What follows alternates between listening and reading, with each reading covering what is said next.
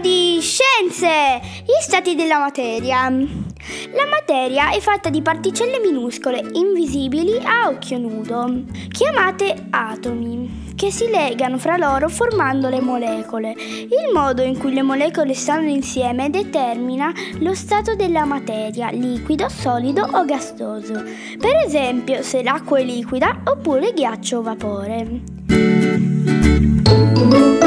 Quando le molecole sono strettamente legate tra loro e non possono muoversi, si ha materia allo stato solido. Per questo i solidi occupano uno spazio preciso e hanno una forma definita. Nei liquidi le molecole sono unite tra loro e non possono separarsi, però possono muoversi, perciò i liquidi occupano uno spazio ma prendono la forma del recipiente che li contiene. Le molecole, le molecole, non sono unite e possono muoversi liberatamente, la materia è allo stato gassoso. Di conseguenza i gas non hanno una forma e occupano tutto lo spazio disponibile.